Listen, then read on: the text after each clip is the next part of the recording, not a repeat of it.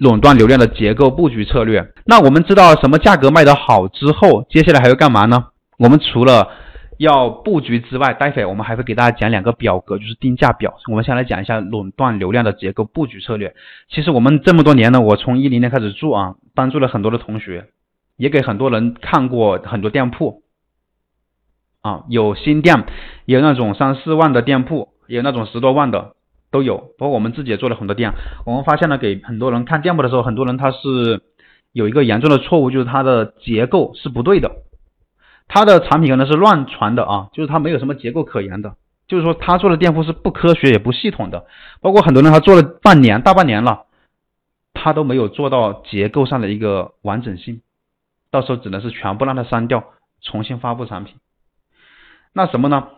待会我会有思维导图发给发过来给你去讲解啊。我们先看一下，如果说你想让你的店铺一直保持不断的增长。嗯，或者说保持比较良性健康的增长，因为你不可能说一直不断的增长，这是不可能的，只能说保持良性的一个增长，你就需要一定的产品数量啊。你请问你上架十个产品行不行？那肯定不行，你要你要上架到一定的数量，而且要保持不断的上新才是更好的啊。第三点，合理规划店铺的一个结构，什么叫结构呢？说了这么多，对吧？来，我们来看一下什么叫结构。首先，你品类要布局好，价格也要布局好。这样的话，你这个店铺的结构才算是一个合格的。那么，什么叫品类布局呢？就是我们的呃店铺当中要有一定的产品数量，要有一定的商 SKU，懂了没有？你才能布局完整。你不可能说你店铺里面就卖一个单品吧？卖一个单品也太单调了，对不对？这样的话就不是很很好。所以说，我们市场小的品类，你看啊，就上架四十个产品。你不要，当然你不要看这个产品的数量，我们这里呢是按两百个来算的，就是你只要知道市场小的，我们就少上架一些；市场大的就多上架一些产品去覆盖。这就是做到了品类的一个布局。因为一个产品它等于一个人嘛，人多力量就大嘛，对不对？就比如说你看你他那个卖手机的小米，小米手机。啊，他还发放了那个红米手机，他知道红米的话，这个市场更庞大，它的这个定价价格范围是七九九，好像六九九吧，就七百块钱。他定了这个红米手机，一上一旦上市，直接就把那些山寨机全部打没了。他小米手机后来，对吧？好像早几年听说是全球出货量第二名的，所以它的市场就这种这种机器，它的生产线是开足了马力在那生产。啊，同样的，我们做店铺也是一样的。我们发现这个产品，这个价位的产品，它的市场还可以的嘛，我们就多上架一些。怎么确定品类的市场大小呢？怎么确定大小？你就看一下那个，你开店没有这个龙啊？你开店没有？有，你开了店的有，可以在后台看。你没有开店，那你就进不了后台。你可以，你可以到前台去看。你不管你开没开店，都可以去判断出来这个市场，呃，大还是小的。刚开是吧？刚开的话，刚开你可以也也可以在后台看啊，在后台我们生意参谋那里可以直接查出来的，在这里可以查呢。生意参谋这里有个市场大盘呢，对吧？然后这边你可以选择你的类目啊，你看一下哪个市场，比如说女鞋、雨鞋这里，你看七天对吧？看七天的数据啊。然后这个访客指数是四万啊，四万八。下一个拖鞋两二十九万八，你可以看到它的市场哪个大哪个小，你懂了吗？就这样看的啊。然后这是凉鞋的，你看都是二十多万，对吧？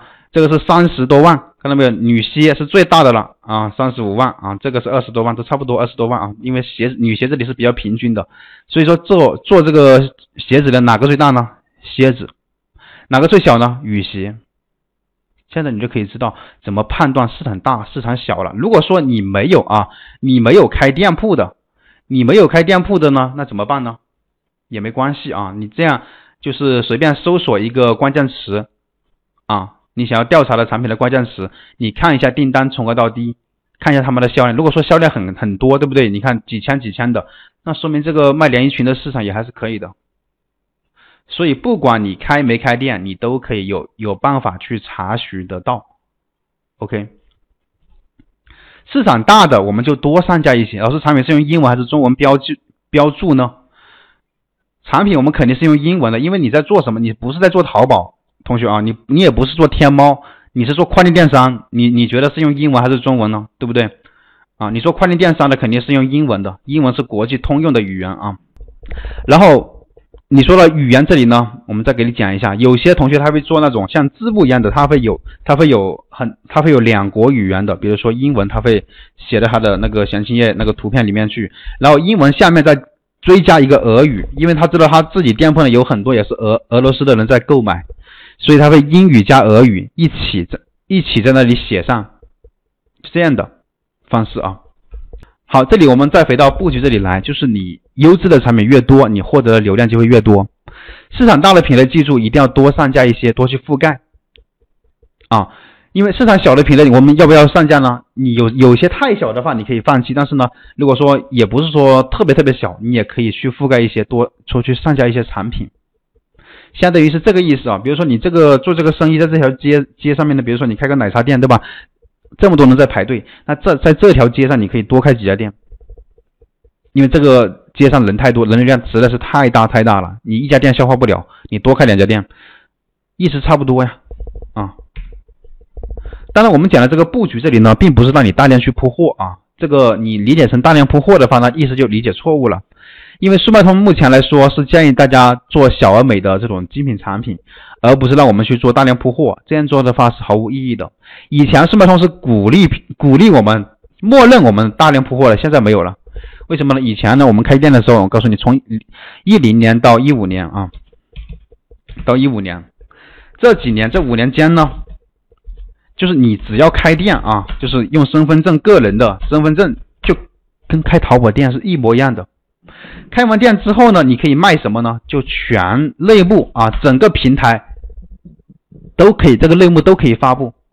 你这个一个店又可以卖鼠标，又可以卖四件套，又可以卖是又可以卖那些其他的别的东西，杯子什么的都可以，就是只要你能想到的产品都可以卖，只要不是违规的，就全类目全给你开通了。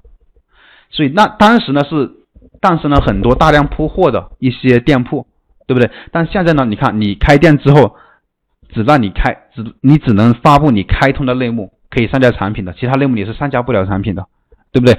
所以那讲到这个问题呢，有人就是说，老师我他他所理解的这个小而美啊，他以为啊，比如说他是卖，刚刚我们讲的是拖鞋那个案例嘛，他以为是不是老师我是不是只卖女士拖鞋，或者说我只卖女鞋才行呢？才是才是比较小而美，才是比较。比较专注的，这样才比较好呢。我能不能卖男鞋？因为你开通的鞋子这个类目肯定是男鞋也有，包括顺带一些还有还有还有赠送了你一些其他的类目的。其实这些类目你都可以做，你不不是说你这个店就卖女鞋的就只能卖女女鞋，你可以卖男鞋，对吧？也可以卖其他的一些，只要你能够发布的类目都可以卖。这样的话都已经算是已经算是比较比较精准的了，你没没必要说。就专门卖一个鞋子，懂了没有？你可以多卖一些。然后我们呃上架店铺的一个数量呢，你店铺每个每个店铺呢，一般平均来说就是你可以控制数量在呃上架店铺的数量在两百到三百个左右。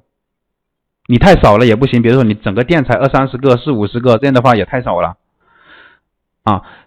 起码你也要至少也要有一百五十个产品，对吧？一百五十个产品左右。多的话呢，我就不说了，因为现在你你多的话，你可以发一千个、两千个都可以，但是也不建议你发那么多啊，因为我们知道一个原则，就是我们的店铺你要时刻保持啊上新，就是你啊，就是你这边啊，一旦他不出单，三个月就是三十天之内、一个月之内啊，你不出单就可以把它删掉了、删除了。所以你这个产品并不是说上架之后就不管了，就一直放在那里了，懂了没有？所以上架之后要维护的，你不维护的话，就会导致没有什么流量，也没有什么销量。这样的话，你还不如直接把它删除，直接把它下架了。所以这里告诉大家是一定要做这个精品，在精品的基础之上呢，做好垄断式的流量覆盖。啊，当你优质的产品越来越多，就测款出来、测款成功的产品越来越多的话呢，你的流量就会越来越多。你产品如果说是那种。堆测的大量铺货的那种闭着眼睛上架的产品，那基本上是没有什么流量的。你自己看一下，你店铺是不是百分之八九十的产品都没有什么流量？因为你没有认真的去对待，都是铺货形式的一个一个东西，对吧？这样的话肯定是不行的。就是说，我们知道市场多的，我们多上架一些；市场小的小，就是少上架一些。